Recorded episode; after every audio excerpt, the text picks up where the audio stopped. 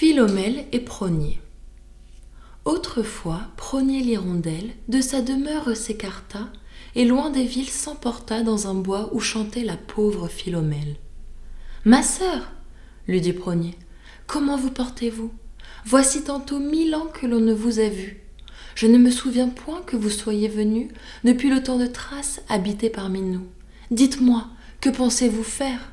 Ne quitterez-vous point ce séjour solitaire? Ah reprit Philomèle, en est-il de plus doux? Progné lui répartit. Et quoi? Cette musique, pour ne chanter qu'aux animaux, tout au plus à quelques rustiques? Le désert est-il fait pour des talents si beaux? Venez faire aux cités éclater leurs merveilles. Aussi bien en voyant les bois, sans cesse il vous souvient que Thérée autrefois, parmi des demeures pareilles, exerça sa fureur sur vos divins appâts. Et c'est le souvenir d'un si cruel outrage qui fait, reprit sa sœur, que je ne vous suis pas.